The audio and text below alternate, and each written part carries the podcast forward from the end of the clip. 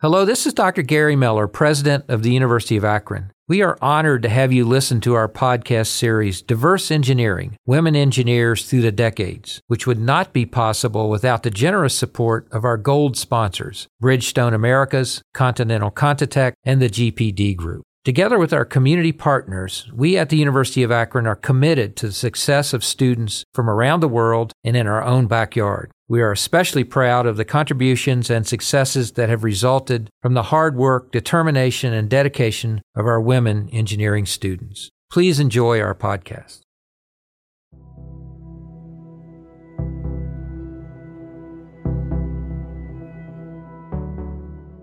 Welcome to Diverse Engineering, a podcast celebrating the contributions, stories, and voices of those who have been historically excluded and thus underrepresented in the fields of engineering.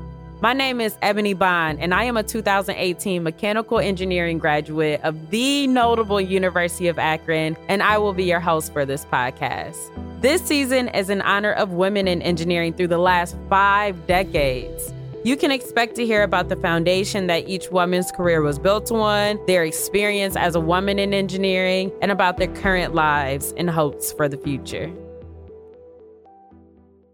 This episode, titled Data Driven, features Connie Griffiths. Here's what you should know about Connie. In May of 2021, Connie Griffiths started a new job as a data product manager at Carfax. She now lives in Arlington, Virginia with her husband. Connie has held many non-traditional roles as an engineer, including business analyst, project design, data strategy, and product engineer roles. Connie graduated from the University of Akron in 2013 with a Bachelor's of Science in Civil Engineering and a minor in Business Administration. We look forward to sharing Connie's story and how she ended up exploring so many positions outside of engineering with an engineering degree. And definitely want to thank Connie for her time today and for representing the 2010s decade. So without further ado, we go ahead and kick off our conversation here today, Ms. Connie. All right. In the longer bio that you sent, you said that the business side of engineering and the mountains drew you in. What do you mean by the mountains drew you in? I had the opportunity to actually go out to the office, which was in Salt Lake City, Utah, for a day full of interviews for new hires. This was the first time I'd ever been out west. So we actually flew in the evening and woke up the next morning for our interviews surrounded by mountains. And it was just a wonderful sight to see. And I was so excited about potentially an opportunity to live in a place where you can go to the mountains for the weekends after work.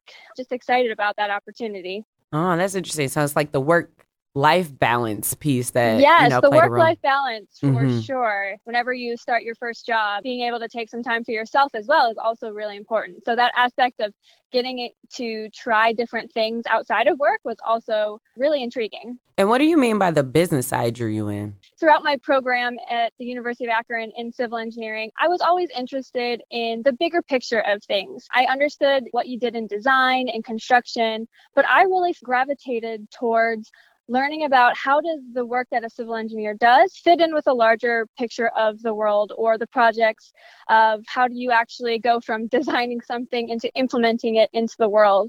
So that's what kind of drew me into the business side, just taking a broader picture of the work that you do.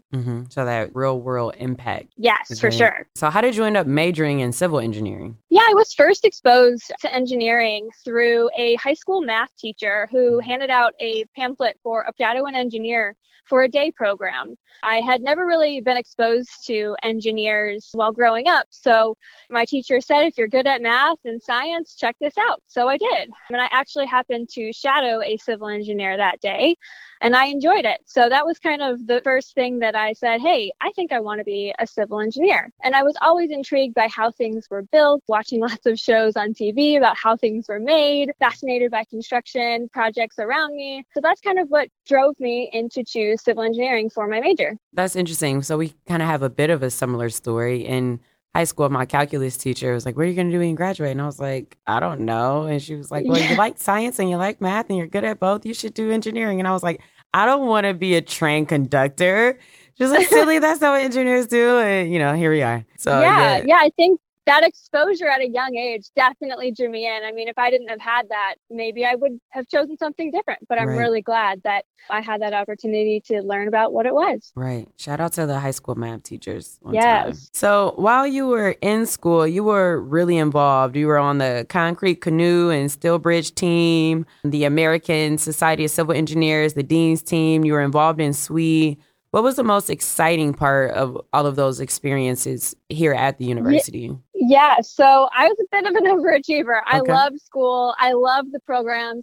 Actually, some of the design teams were some of the things that drew me into the University of Akron. Mm. In high school, I was always involved in other activities as well, and having opportunities outside of just the traditional learning environment to use those skills in practice was kind of one of the most interesting things about deciding that University of Akron was where I'd pursue my degree. So when I came to school, I started getting involved with our steel bridge team, our concrete canoe team, and really, really enjoyed those experiences. It's so different to be able to go and cut some steel or make some measurements for things, mix some concrete, take that perspective of learning in a textbook into the real world. So those were some of the experiences that were really awesome right in the beginning. But over time, being able to become part of the leadership of those teams. I was the president of ASCE for my senior year. So being able to use everything I've learned through those groups and take it into a leadership role was a really great experience. And also the people. I loved every single person on those steel bridge and concrete canoe teams. We had so much fun building connections that I still am best friends with one of the girls that I met who brought me into the steel bridge team the first day. So those relationships were really impactful. You know, you said like what excited you, but what was the most rewarding part of that? The most rewarding part, I think, would have to be seeing something go from design to finish. I think a lot of engineers like to see how they're making an impact in the world. So I think being able to actually be a part of a project, whether it was concrete canoe, from the design of what the mix was going to be to putting it together to actually racing your canoe and putting it into a presentation. I think the most rewarding part was seeing something front to back. As engineers, we thrive on that. So that was one of the most rewarding experiences, understanding how you can make an impact. Yeah, I think whether you're on the business side or the engineering side, I think a lot of people have a desire also for that impact. So thank you for sharing, you know, one of the ways that you were able to realize it on the engineering side as well. So you were involved in SWE, which I should have said earlier is the Society of Women Engineers. And you got a job as a result of the SWE conference, but not an engineering job. You got one as a business data analyst. Was that on your radar when you went into the conference and the career fair? You know, what was that process like? How did you actually end up getting a job in that field as an engineer? Yeah, so the SWE conferences were such a great experience. You're exposed to so many different companies. And I definitely went in looking at the list of all the civil engineering companies before I went in. But one thing that the SWE conferences do have is an opportunity for companies to host hospitality suites. This company happened to have a hospitality suite, which was some free food. So I was like, hey, why not? Let's go check this out. But when I came into the suite, my first question to them is, why are you at an engineering conference? I mean, you're an investment bank. But then they actually explained about why they hire engineers. They look specifically for diverse backgrounds and how they use those diverse backgrounds to support their business. And I had kind of an aha moment of, oh my gosh, that makes total sense. Whenever you're working on a project, all those different past experiences bring new ideas to the table. So that was kind of the first aha moment of maybe that's something I would like to do. And by this time, I had already been in the middle of my business minor. So I knew business was something I would interested. So those are kind of the things that said, I think this could be something I could pursue for my career. In the last decade, you've actually had a diversity of positions outside of engineering, from being a data analyst, from project design, data strategy, and product engineering roles.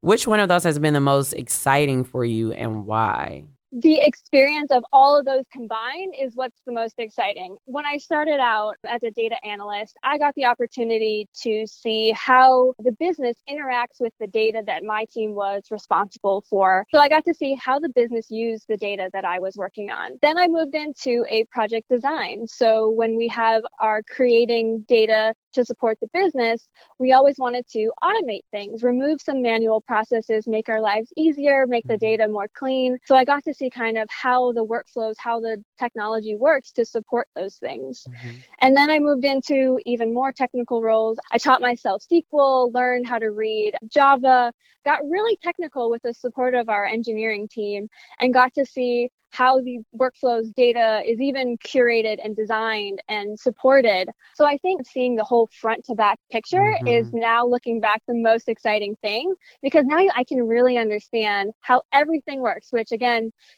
that's what engineers like. They like right. to see how everything works. So right. looking at it holistically is the most exciting thing. How do you feel like you use your civil engineering degree today? Is it more along the systems thinking, or what would you say? What I tell people is that I may not use my traditional civil engineering skills. I'm not doing, steel design mm-hmm. or geotechnical work, but what I mm-hmm. am using is the problem solving skills that you learn as an engineer. Mm-hmm. So I say that I'm a trained problem solver. When I say it like that I'm a really good thinker problem solver, it makes more sense of that's the engineering skills that I bring to life every day. Mm-hmm. And it's really what I excelled on within the business side of the world. So speaking of the world, you've had all these different experiences, the mountains drew you in.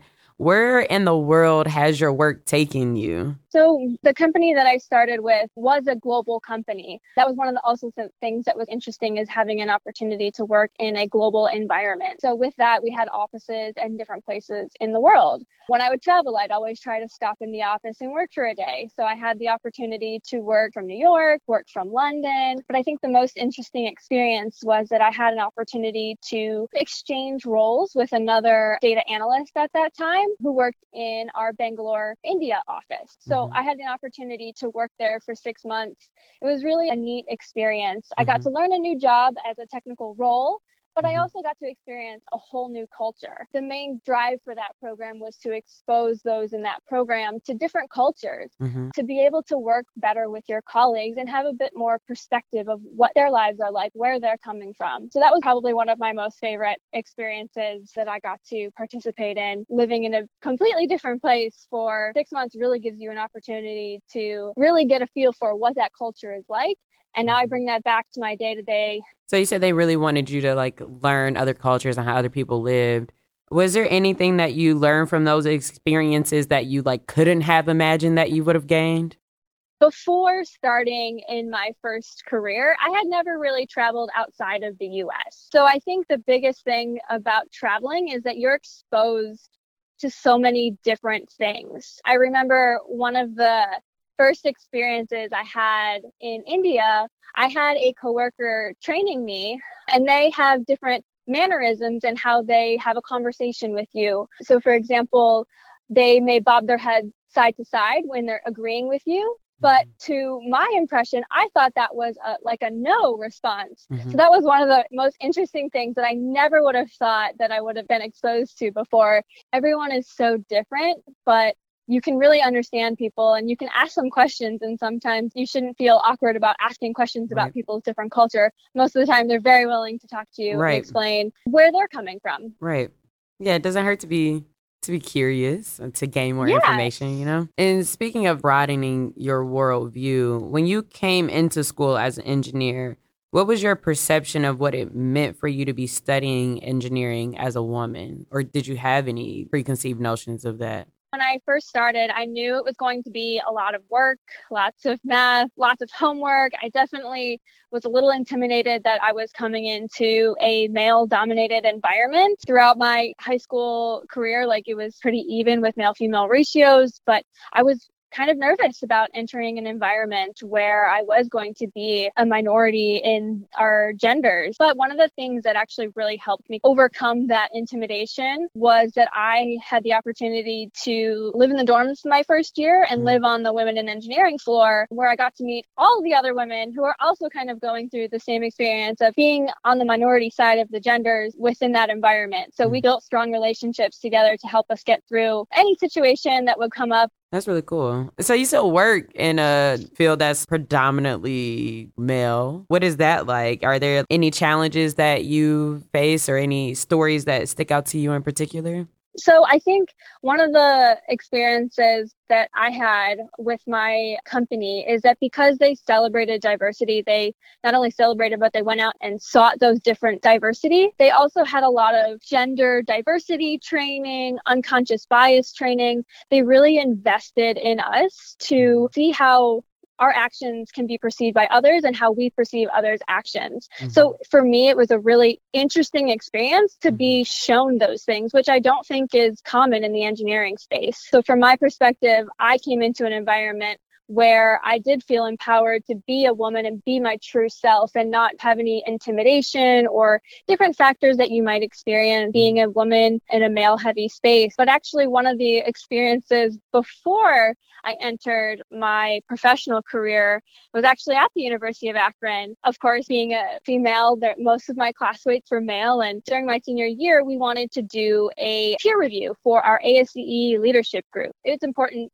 to me to always have feedback so we can always learn to improve. Mm-hmm. And this was actually the first time that I had any feedback of how others perceived me as a woman in a leadership position. Mm-hmm. I was a bit of a firecracker back then. So I did get some traditional or what you might women in leadership positions often get called of bossy. Mm-hmm. Looking back at how I might have been acting in a leadership position, I probably was a little bit bossy, but that feedback was incredibly valuable to just see how others may have perceived my actions. I never felt that I was bossy, but as a woman, sometimes in leadership positions, there are different ways that you're perceived.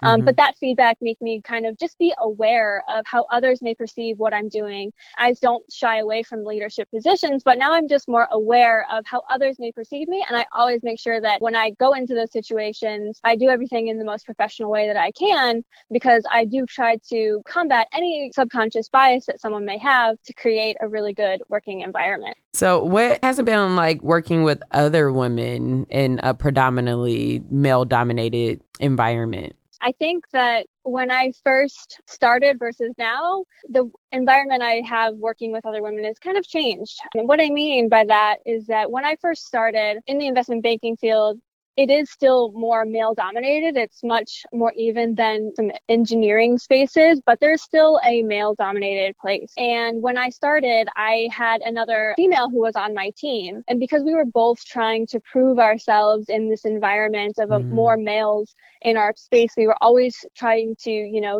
get the next project or show what the work we were doing. And it became kind of a competitive relationship, which was, looking back, not helpful. We eventually had kind of a moment where we were like, you know what, we're both trying to prove ourselves as women. We both understand the situation that we are coming into, how we want the rest of our colleagues to perceive us, how to keep progressing in the company. So we eventually said, hey, let's work together on things. And the moment we did that, we made so much more progress, not only with the projects we were working on separately, but we also came together a lot and thought of ideas that we might not have separately. So that was a really important experience for me, is that, sometimes women, we do feel that we do need to prove ourselves. And sometimes we even try to do that with other women, because it's just how we're trying to make sure that we're seen, our work is being acknowledged. So now I always make sure that whenever I'm working with women, there's always that support for each other, whether it's very direct and saying, hey, I got your back for this, or hey, let's go grab a cup of coffee, let's talk about this, let's be on each other's side, or if it's more indirectly, being able to support other women in the workspace is really important. Was there any people who helped you as far as coaching or mentorship or even sponsorship? And how did you go about finding them? So within my company, there was a women's network where there would be some events of networking sessions with other women or presentations about the work they were doing or different things like that. So that was one way for me to get to know other women and create a kind of network across the company. But as for seeking out mentorship or sponsorship, this was something that I personally found that I wanted to find those individuals on my own. There's always some skills or some things that you want to work on. Like, I sometimes can be shy in meetings. So if there was a woman that maybe presented and I was like, wow, I'm really impressed with how they covered their topic and they handled the questions, I would reach out to them and say, hey, you know, I really enjoyed that. Can we get together and can I ask you some questions? Mm-hmm. So there was particularly one of the women who ended up being one of my managers throughout my career, who was kind of one of those people that I sought out because there was something that I saw, that's something that I want to work on, or I want to be able to do that someday. So a lot of times mentorship or sponsorship came from me seeking out someone who I thought was doing really well. Those were some of the most meaningful relationships for me. And I still talk to some of those people today as a board of directors, I guess you could call it, for myself. Mm-hmm. Whenever I'm challenged with a work problem, I have a presentation, there's still individuals that I reach out to and I say, hey, can I draft this presentation with you? Or, hey, what do you think about this? Having a board of directors with other women is kind of a great sounding board to just work through different things that you'll encounter in your professional career. Mm-hmm. So you found these, you know, women just through your lived experiences and witnessing them. It wasn't like any extensive research. Yeah, like for me, it was just kind of a, hey, if there's any bit of interest, I'd reach out. There's also ways that you can sign up for a mentorship program, or there's opportunities to network in different places. But for me, what really drove a strong relationship was having something in common or having something to specifically ask them. That made me feel more comfortable about approaching that person. There's also opportunities outside of work. ASCE, for example, when I was in Utah, I did join the ASCE Younger Members Group. So we did have an opportunity to network there. Made a lot of good friends that way as well, many of whom were also women.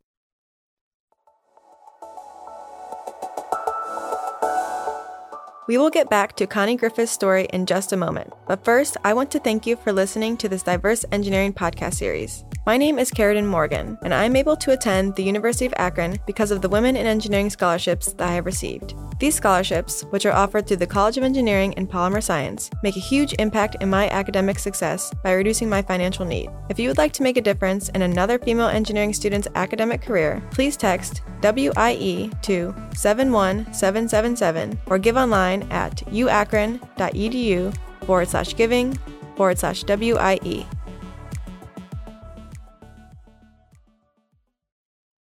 So I'm going to switch gears a little bit to what you're doing now. So what does it mean to be a data product manager? A data product manager, as the title alludes to, is very data heavy. So data is everywhere within the world. It's becoming more and more of an important aspect of different businesses in order to make data-driven decisions, to provide insights on where to take the business, how to capitalize on different opportunities. So what a data product manager is essentially driving data to deliver results for a different business. Within the traditional product manager, the goal is to drive the strategy of that product to gain traction, to build more revenue for the company, get more users using that data. It's more of a newer type of product manager within the space. Data product managers are becoming a more and more common title for new job opportunities. Data is everywhere. So my data product manager role that I'm in now was kind of the first role that this company had hired specifically for a data product manager. So you're kind of like an insight strategist or something like that? Like you're able to look at the information and say, we should be going apple or green this, you know, season. Obviously, you're not doing that in your particular industry, but something like that. Yeah. So with data, there's a lot of wrangling that you have to do in order to make sense of the data. So what I do now is to essentially create a path to make sense of big data.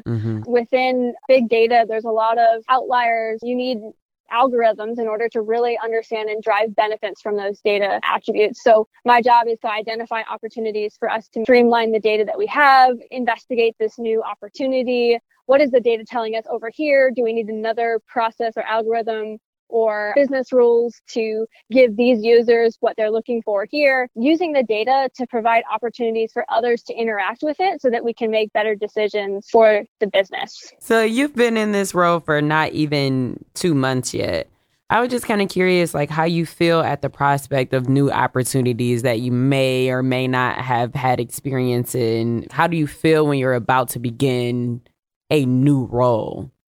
I have had two different experiences in looking for new roles or new jobs. Mm-hmm. So in the beginning of my career, my transition from being a data analyst to on the project design team or a product engineer, often those were people tapped me on the shoulder and said, hey, you're really good at this. I think you can be good in this role. When those opportunities arose, you come in more confident because someone said, hey, I think you would be good for this. So mm-hmm. those transitions for me were really easy because I had confidence going into them. Mm-hmm. However, this last change, it was personal. I wanted to make this change. That was more intimidating. You know, in my previous roles, I wasn't actually a data product manager, but that's what I wanted to do. Mm-hmm. So in those situations, I had to kind of sell myself of how do my past experiences make me a great candidate for this role. So a lot of times, if their job description is X, you might not have X on your resume, mm-hmm. but because of your past experiences, you can really frame how your past experiences will make you a great candidate for a new role that you may aspire to. Mm-hmm. So for me, my past roles, I got to see a data product from the front end to how users interact with it, with how the actual technology works and how the code works to build it. As a product manager, knowing your product, the technical components to be able to deliver results is extremely important. If you can use your past experiences to sell yourself for a new role, there really is a lot of opportunities if you're interested in something new to be able to use your past experiences, even though they might not be exactly what the company is looking for until mm-hmm. they meet you. Mm-hmm.